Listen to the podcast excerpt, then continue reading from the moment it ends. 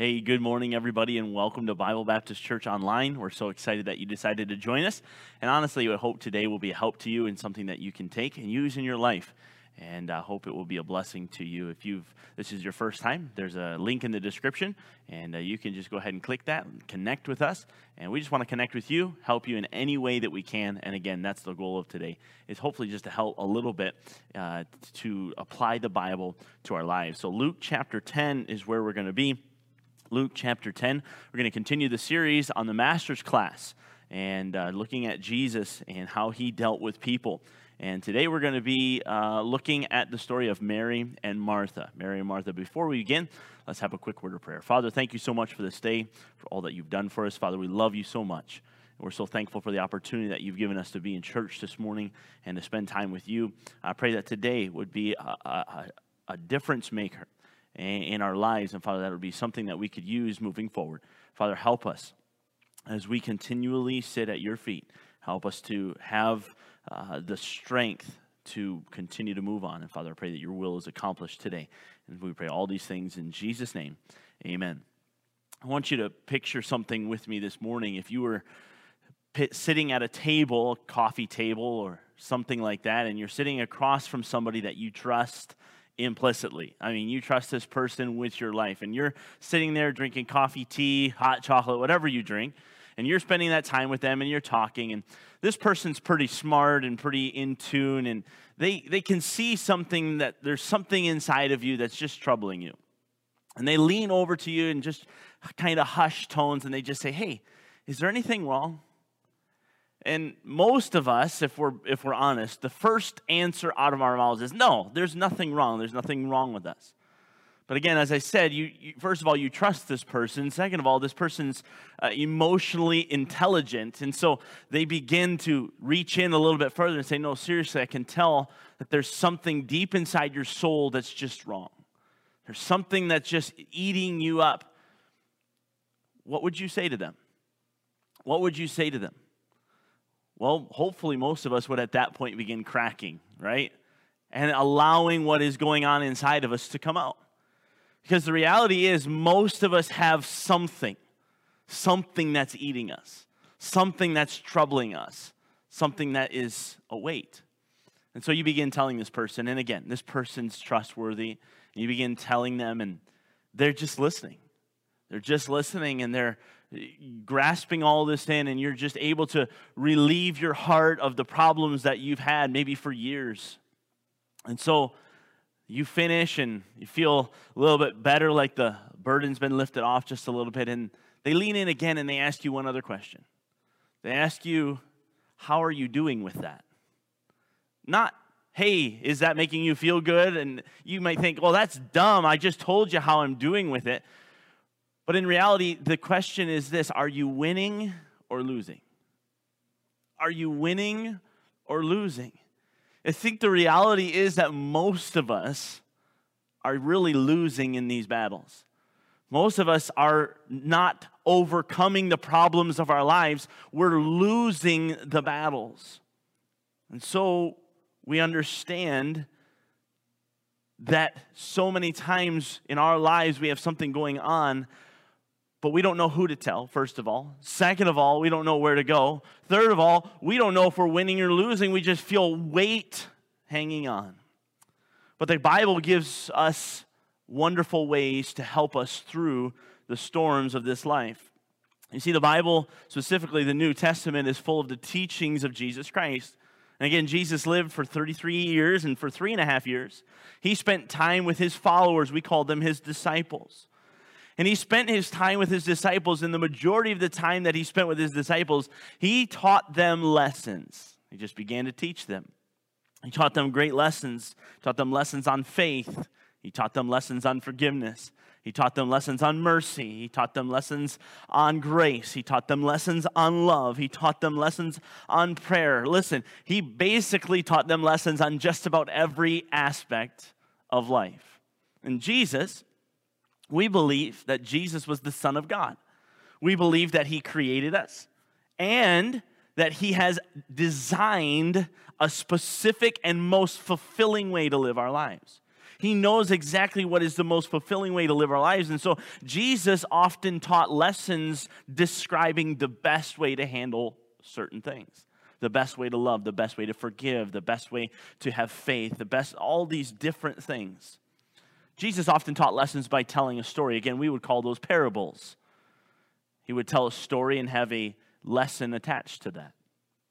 Other ways Jesus would tell a story it would be very simply just something going on in the moment, and he would use that as a teaching opportunity. And so here we see Jesus doing exactly that. In Luke chapter 10, if you've not turned there yet, Luke chapter 10, we find Jesus taking circumstances that are going on right now and he uses those as teaching opportunities. Luke chapter 10, look with me in verse 38. Luke chapter 10 and verse 38, the Bible says this Now it came to pass as they went that he entered in a into a certain city, a certain village, excuse me, and a certain woman named Martha received him into her house. Now, I just want you to stop there just for a second. He enters in, he being Jesus, enters into a certain village. We find out later in John chapter 11 that this village is most likely the village of Bethany, found in John chapter 11. And it is here in verse 38 that we are first introduced to Martha. Martha is an extremely hospitable lady. Notice again with me at the end of this verse Martha received him into her house. So Jesus is traveling on a journey with he and his disciples. We understand that Bethany is uh, about three kilometers away from Jerusalem. And so he's traveling, and Martha receives him into her home and says, Listen, come. I want to spend some time with you. I'll make a meal for you. I'll prepare everything for you. And so Martha is this wonderful person, very hospitable. Martha was the one prepping all the food. I'm sure up till this point, she was peeling potatoes all day. Her, her uh, tears were probably running down her face from all of the onions that she cut up that day. Her arms were probably tired from kneading the dough and making the butter. You know, you had to make butter back then. She was doing everything. She wanted everything just to be perfect, for Jesus was coming to her house. I mean, Jesus was probably one of the most famous people of all time during this time. He was performing miracles, he was doing amazing things, and this Jesus is coming to the house. So Martha was in charge, it was her house. She was the hostess. She was having Jesus come to her house, and she wanted everything to be just right. I remember the first time that my mom came to our house after we got married. My wife, Beth, was frantic. She wanted everything to be spotless. She wanted the meal to be just right. And I remember just thinking, hey, listen, it's just my mom. But to her, and most of you ladies would know this, to her, that was the greatest person in the world. She wanted to impress her mother in law. Listen, all of us have been in situations like this where we desperately want to have everything look good, perfect, pure, spotless. Look at Luke chapter 10 and verse 39. And she, being Martha, had a sister called Mary, which also sat at Jesus' feet and heard his word. So here we're introduced to Mary. Mary is the sister of Martha. Now, I want you to notice where we find Mary. This is key to the entire passage. Where do we find Mary? Look again in verse 39. The Bible says, which also sat at Jesus' feet and heard his word. So, Mary is sitting at Jesus' feet. She's not helping in the preparation, she's not working, she's simply sitting. So hopefully already you can see the contrast. We have one who's serving and one who's sitting. Martha is serving, Mary is sitting. So here's your super marriage tip for today, okay? Men, if you are sitting at home on the couch, your feet are up, and your wife is running around. She's doing the dishes. She's getting dinner ready. She's sweeping up the floor. The kids are whining. The laundry needs to be put over from the washer to the dryer. Everything's going on. And you are sitting there on your phone watching a video with your feet up, completely ignoring your wife. Good for you right? Not one of us would say good for you, right? Not one of us would say that. All of us would say, get up, dude, and help your wife. This is the same kind of situation we find Mary and Martha in. Mary's sitting. listening to Jesus teach, and Martha is running around. No doubt Martha would come out and ask anybody if they wanted anything to drink. Can I get you anything? And while she's there, she's like, Mary, Mary, I need help, right? And Mary's not even paying attention, could not care less that Martha is serving. This is what we see a wonderful sibling rivalry. The anger is overwhelming. Now look at verse 40 with me. But Martha was cumbered about much serving and came to him, being Jesus, and said, Lord, dost thou not care that my sister hath left me to serve alone? Bid her therefore that she help me. So obviously the death glares were not working, and so Martha had to do something greater.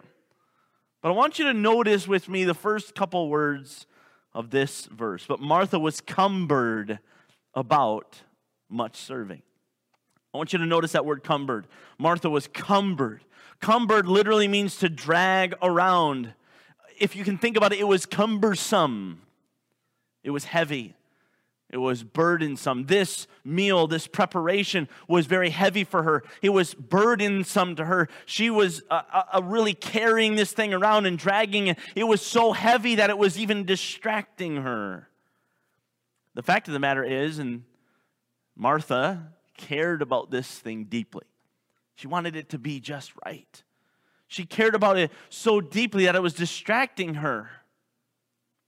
It should be said here that there's no evidence that Martha was a worldly, evil person. No evidence whatsoever. This was what she decided that she should do, and she was fully, she had good intentions.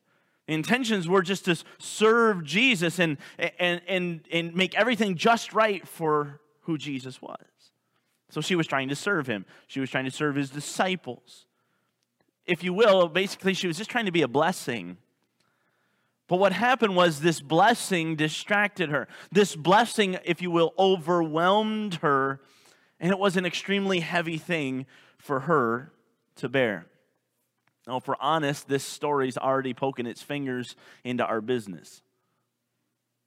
This story is already getting into things that maybe we don't want to have in our lives. And here's the reality I believe this. I have no doubt that there are some people that are listening to this today that are extremely burdened down with something that to them is very important. You're extremely burdened down with something that is extremely important. Maybe you're burdened down with COVID, things that are going on in the world right now, and that just weighs you down. Maybe it's a business thing that is, you know, COVID has really hurt your business. Maybe COVID has really hurt your relationships. Maybe you're having some financial difficulty. Maybe you're burdened down with a relationship problem. Maybe you're burdened down with the news of now over 1,300 unmarked graves found. Listen, that's, that's a heavy, heavy thing. Maybe you're burdened down with pain from your past. Maybe your mom mistreated you. Maybe your dad abandoned you. Maybe you've been hurt by a church. Maybe you've been hurt by someone in the church. Maybe you've been hurt by a pastor. And it feels like it's getting heavy. It feels like it's cumbersome. In fact, it's, it's so cumbersome, it's getting distracting. You can't go a day without thinking about it. You can't go a day without that pain rising up again. You feel this great deal of pain, and honestly, it's just something that you feel like has been stripped away from you, something that you didn't choose, something that you didn't want in your life whatsoever, but nonetheless, here it is. You didn't choose necessarily for any of this to happen. I have no doubt in my mind that Martha did not choose for this to be a cumbersome task. In her mind, she was excited about what it was. Jesus is coming, and I just want to serve him, and it's going to be a wonderful time. And it has turned into this evil thing. You've had something that you wanted to give that's been stripped away from you, and you try to replace it. You try to bring it in, but you just can't replace it. You didn't choose it to happen to you. But honestly, it's coming to a point where you just don't know if you can handle it anymore. You don't know if you can bear that burden anymore. It's so painful, it hurts. You're struggling. In fact, a lot of times what we do in these situations, we act like Martha. We try to cover up the pain. What do we do to try to cover up the pain? We try to bury ourselves in our work. We try to work harder. No doubt Martha's out in the kitchen clanging pans, beating things up just to make it sound like something's going on in there so that somebody will come check on her. She's wiping sweat off her brow every time she comes out. Listen, she's working harder because the harder she works, the less it hurts, right? No, the reality is no. We try to do that. We try to work harder. We try to work harder to please a person. Again, no doubt Martha's there trying to please Jesus Christ. We work harder to get them to try to like us more. Maybe even the person that hurt us. Maybe in the person, our, our father who abandoned us, we try to work hard so that he'll notice us. Listen, we all do these things. We work harder to replace what has been taken from us. And in this story, Martha is serving. Martha is serving and she's working hard to please Jesus. So you might ask, is this the wrong reaction? Well, not at all. It's quite natural to work hard to please someone. But again, it just becomes so burdensome.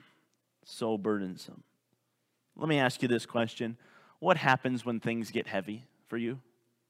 What happens when things get so heavy that you can't seem to handle them anymore? Well, typically, what I believe happens is we typically start to blame somebody for all our problems. We typically start to blame someone for all our problems. In this story, this burden becomes so much to Martha that the first thing she begins to do is she immediately begins to lay blame. All of us are really good at laying blame, aren't we? My children are amazing at it. Hey, who knocked over that plant? It was Maya. Or, no, it wasn't. It was Caleb. No, no, no, it wasn't me, it was Zoe. And every one of the children have now been blamed for one thing being knocked over, and we still can't get to the bottom of who knocked the plant over. It's not even a big deal. It's who knocked the plant over. We all like to lay blame, we all do it, every one of us. Notice the first person that Martha begins to blame. But Martha was cumbered about much serving and came to him, being Jesus, and said, Watch, Lord, dost thou not care? Lord, dost thou not? She, it seems like she's starting to drag Jesus into this thing. It's almost as if she's blaming Jesus for teaching. Jesus, you're being a distraction. You're teaching. Will you please tell Mary to come help me? Dost thou not care? She, it's almost as if she's blaming Jesus and holding Jesus responsible for being interesting. Jesus, why are you so interesting that you're distracting my sister and pulling her away from the work that needs to be done? Notice, she also assumes that Jesus doesn't care. And maybe, maybe this is just a play on words and she knows that Jesus cares. But yet she asks the question anywhere Dost thou not care that my sister hath left me to serve alone? Let me ask you a question Does Jesus care? Does Jesus care about your problem? Does Jesus care about what's burdening you down? Well, depending on your background and depending on your circumstance, you just might think that Jesus does not care. You've begged him, you've come to him and said, God, will you take this burden away from me? And he has not done so. And so you begin asking yourself the question Does he actually care? You might think this if God were real, he wouldn't have let this happen to me. If God were real, He wouldn't have let this happen to me. And no doubt, Martha is thinking something similar to this. Not necessarily is He real, He's sitting right there. But she's thinking, Jesus, you don't care that I'm the only one working right now. I'm the only one trying to make this the best afternoon possible. Jesus, do you care? And maybe you've asked yourself this question before Does Jesus care? But not only did she drag Jesus into this, she started to blame Mary as well. Mary hath left me to serve alone. Notice, Lord, dost thou not care that my sister hath left me to serve alone? Hey, I'm the one serving here. She left me. Obviously, Mary had already done some work, but she's left me now, and you don't care. So I'm now left alone. She's abandoned me, and I am left alone. If I can boil this down to one sentence, I would boil it down to this I am overwhelmed because Mary left me, and now Jesus doesn't care. I am burdened down because Mary left me, and Jesus doesn't care. So let's bring this into our lives. Listen, my dad left us when I was a kid, and now Jesus doesn't even care about that. The church betrayed me and Jesus doesn't even do anything about it. That church is still going on. COVID has hit us all, and Jesus didn't do anything about it. Where was Jesus for all the victims of those residential schools? So we begin asking ourselves these questions Where is Jesus? Where is Jesus? Why isn't he taking the thing away from me? I feel like I've had something stripped away. I feel like I've been given something that I don't deserve. I've been given something that I never chose. And it's getting heavy. I will give credit to Martha for one thing. She goes to Jesus with her problem. She goes to Jesus with her problem. Notice again, Martha was cumbered much serving and came to him, came to Jesus. And she asked him to tell Mary to come help her. Look at Jesus' answer, though.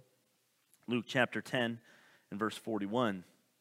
The Bible says this And Jesus answered and said unto her, Martha, Martha, thou art careful and troubled about many things, but one thing is needful, and Mary hath chosen that good part which shall not be taken away from. Now, did you notice that Jesus didn't say, Suck it up, buttercup? Like, come on, just get the meal going. Like, knock it off. Just get going. No, he didn't answer that way. But notice also, he didn't say, Mary, come on, get up, let's go. You need to help your sister. He didn't answer either way. Most of us have a certain expectation of how we want Jesus to answer. We're expecting him to give us some, some preconceived notion as to how he's going to take care of our problem. If I can be open a little bit with you, Beth and I were going through a little bit of a marriage difficulty, if you will. And honest, if I can just be honest, it was driving me absolutely insane. It was driving me nuts because it was all her fault completely and utterly. Now, obviously, I'm joking, okay, right? But in my mind, everything was her fault. And so, what did I do? I went to Jesus. I went to Jesus. I went to God and I said, God, you better do something about this wife of mine. It's her fault. Guess what? It wasn't her at all. It was me. It was me. It was I who had the problem. You see, Jesus often has a way of peering into our soul and pointing out something that we never truly understood before that we've never really seen before. Jesus here is pointing out that Martha, excuse me, is being distracted by all the things that are going on. Even worthwhile things, important things. But notice he says there is one thing that is needful. Notice again, verse 20, 42, excuse me, but one thing is needful. Jesus is not dismissing Martha and saying, You're no good, you, you don't have any problems. He's not dismissing her. He, in fact, is not even degrading her feelings. Martha, why are you feeling like that? Knock it off. He's not doing that. Notice he is rather redirecting her feelings. Let me say that again. Jesus is not degrading her feelings, he's redirecting them. Watch now. He, I want you to notice two words in verse 41. Jesus says, Thou art careful and troubled.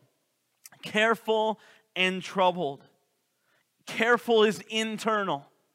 You're careful inside. He is pointing out her feelings. He's saying, Listen, I see that your feelings are hurt. I see that you're careful about many things. Listen, and he also says, And you're troubled.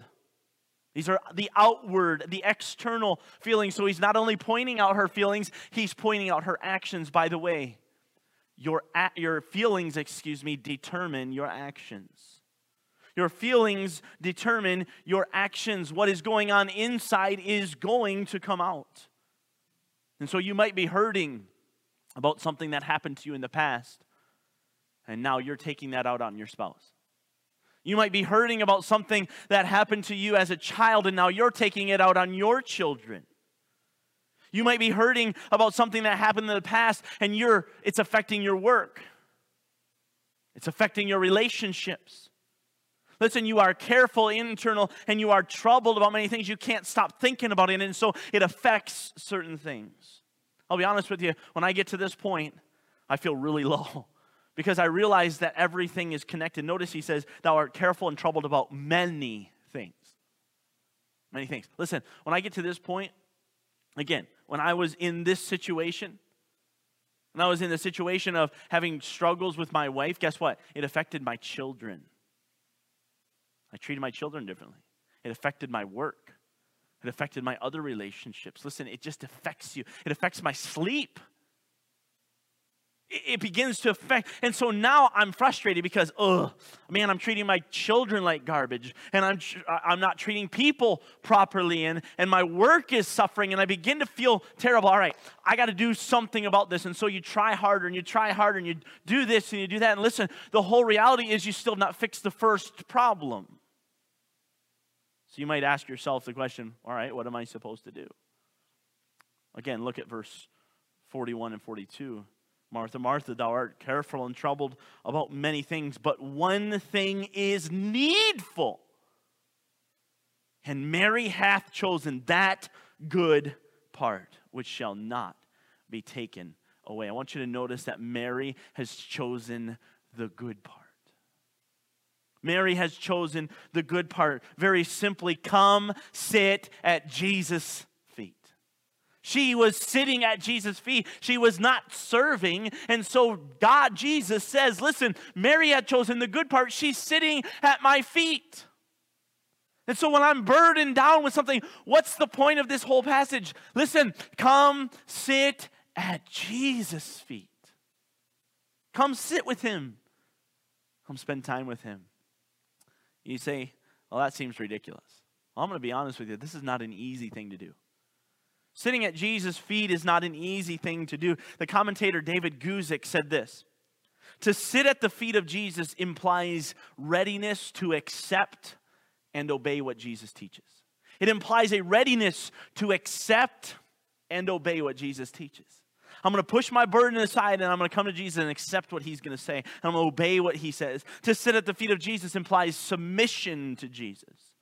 Rebellion is done. To sit at the feet of Jesus implies faith in who Jesus is. To sit at the feet of Jesus implies discipleship. To sit at the feet of Jesus implies love. I love him. I can't, I can't get along in this life without him. I can't handle this burden that is welling up inside of me. I can't handle it anymore. And so, what do I do? I have to come sit at the feet of Jesus and submit to Him, saying, I can't handle this anymore. There's no way I can do it. I need some help and sit at the feet of Jesus. Matthew chapter 11, probably one of my favorite passages. Matthew chapter 11 in verse 28, Jesus speaking almost directly to this situation. Now, it's completely separate, but these verses are so, so incredible. Listen to them. Matthew chapter 11, verse 28 Come unto me, all ye that labor and are heavy laden. Listen, and I will give you rest. Verse 29 says, Take my yoke upon you and learn of me, for I am meek and lowly in heart. He says, Come, sit at my feet, learn of me. I am meek and lowly heart. Listen, and ye shall find rest unto your what? Your souls. He doesn't say you'll find rest to your body. You don't find physical rest, you'll find spiritual rest. You'll find your soul at rest. Listen, first verse 30, for my yoke is easy and my burden is light. Listen to this. If you're again, if you're in the habit of writing things down, write this down. Jesus doesn't need you to work for him. He wants to perform a work in you. Jesus doesn't need you to work for him. He wants to perform a work in you. So many times we think, man, if I just work harder, God will be more pleased with me. I'll just get this filth, this heavy burden if I just work harder. No, no, no. Jesus doesn't want you to work for him. He wants to do a work in you. He wants to do something inside of you. And the only way that He can do something inside of you is for you to come sit at His feet. Mary learns that at this place, at the feet of Jesus, there is great strength. Mary learns that at the feet of Jesus there is great peace. We find out later in the book of John that when her brother Lazarus dies, we find Mary kneeling at the feet of Jesus. And basically just saying, My brother is dead. Had you have been here earlier, he would still be alive. Runs to Jesus, kneels at his feet when Jesus is getting ready to go to the cross. We believe that Mary is the one who sits at Jesus' feet and anoints his feet with oil, with an alabaster box, with an ointment, and wipes her feet with her hair. Listen, Jesus is getting ready to go to the cross, and there is Mary finding so much strength, finding so much peace at the feet of Jesus. Charles Spurgeon, the great preacher, said this sitting at the feet of Jesus means peace. For those who submit to find, find peace through his precious blood. It means holiness. For those who learn of Jesus, learn no sin, because there's no sin in Jesus, but are instructed in things lovely and of good report. It means strength. For they that sit with Jesus and feed upon him are girded with his strength. The joy of the Lord is their strength. It means wisdom. For they that learn of the Son of God understand more than the ancients. Why? Because they keep his statutes. It means zeal. For the love of Christ fires hearts that live upon him. And they that are much with Jesus become like Jesus so that the zeal of the Lord's house eats them up. They can't handle, they have to do something for him. Sitting at the feet of Jesus. Again, if you're in the habit of writing things down, write this down. Sitting at the feet of Jesus releases the burden and allows rest solely upon him. Let me say that again. Sitting at the feet of Jesus releases the burden. It gives it to him. It casts our care upon him, for he cares for us he releases the burden and allows rest solely in Him. Oh, let me be clear that burden doesn't necessarily disappear. That problem doesn't necessarily just all of a sudden vanish away, but I want you to understand this. We, when we give our burdens to God, guess what? He carries them for us and with us. My yoke is easy and my burden is light. We're yoked up with God. We're in a plowing instrument with God, not by ourselves anymore. Sitting at the feet of Jesus fills the void that can never be taken away. I want you to notice one more phrase here in verse 42. I want you to notice verse 42, but one thing is needful, and Mary hath, here it is, chosen. Chosen. I want you to understand that this is a conscious choice. You have to consciously leave your work and lay your burden down and come sit at the feet of Jesus. You have to consciously do that. Listen to me. Something happened to you that you did not choose. Something happened to you, something came into your life that you did not choose. Something was taken away from you that you didn't choose to have taken away. But let me let me encourage you this morning. Let me lift you up. Let me let me help you just a little bit. Listen but now you get to choose.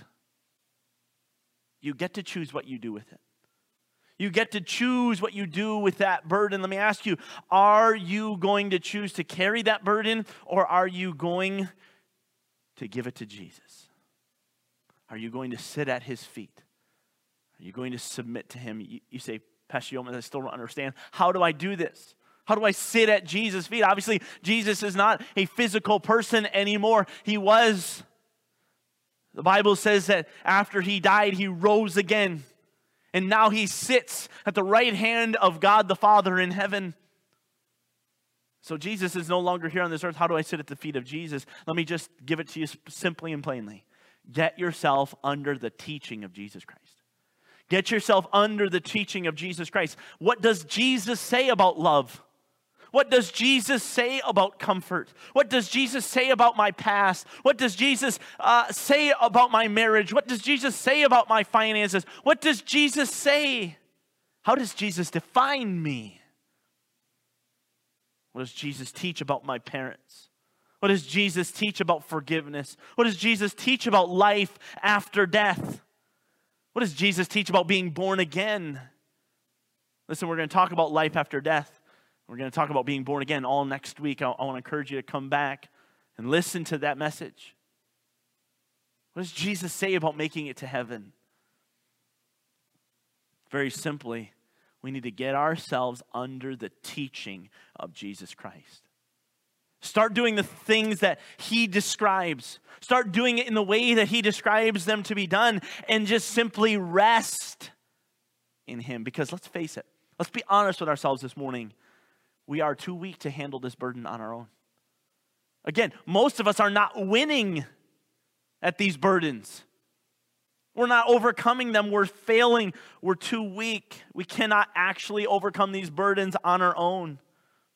And so simply get yourself under the teaching of Jesus Christ. And guess what will happen? You will get, begin to see victories over your burdens. Again, your burden doesn't necessarily just go away, but you'll see victories. You'll start to see great gains, if you will. If, in, if you are going to sit at the feet of Jesus, you will learn of him. You will learn how to live your life the way that it was designed to live. So, can I simply encourage you this morning? Come to Jesus. If you're saved, you already know Jesus Christ as your personal Savior, come to Jesus. Spend time at His feet. If you don't know Jesus Christ yet, can I just encourage you? Come to Jesus. Come to Him. Let's pray. Father, thank you so much for this day, for all that you've done for us. Father, I pray for the one person that's sitting out there this morning that does not know you as personal Savior, doesn't know who you are. Father, I pray today they would just simply come. They have a burden of sin that's hanging on to them. I pray that they would come. Father, for the other who's just been weighed down, circumstances of this life, things going on in this life, Father, they're weighed down. Father, would you please help them to come? Pray for those that are struggling with things that they never chose. Father, help them to come, sit at your feet. And Father, I pray that you, your will would be accomplished here today. And we pray all these things in your name. I'm going to ask you to just keep your heads bowed and your eyes closed. Just listen to me just for a second. Today, you might be sitting there thinking, listen, I'm struggling, I'm hurting, and I just need to come to Jesus. I don't know where to start. Maybe you're just you're just ready just to start a conversation. I want you just to just drop in the comments, I want to start a conversation. Or if you're if you want to be a little bit more private, listen, there's a link in the description. Just click on that. It's just a connect card. In the comments, just say, I want to start a conversation. Maybe you don't even know who Jesus Christ is, but you want to know him. Listen, I just want to start a conversation. Just let us know. We want to help you. We want to pull you closer to Jesus. We don't listen, I'll be honest, very honest. We do not want you to want to pull you closer to our church necessarily. I don't want you to I don't want to pull you closer to me as a person. I want to pull you closer to Jesus Christ. I want him to be your guide. And so, we're going to take just a moment and I want you to take just some time this morning to sit at the feet of Jesus. We're going to give you just a minute to do that. Just sit at the feet of Jesus and tell him all your burden. Let's do it right now.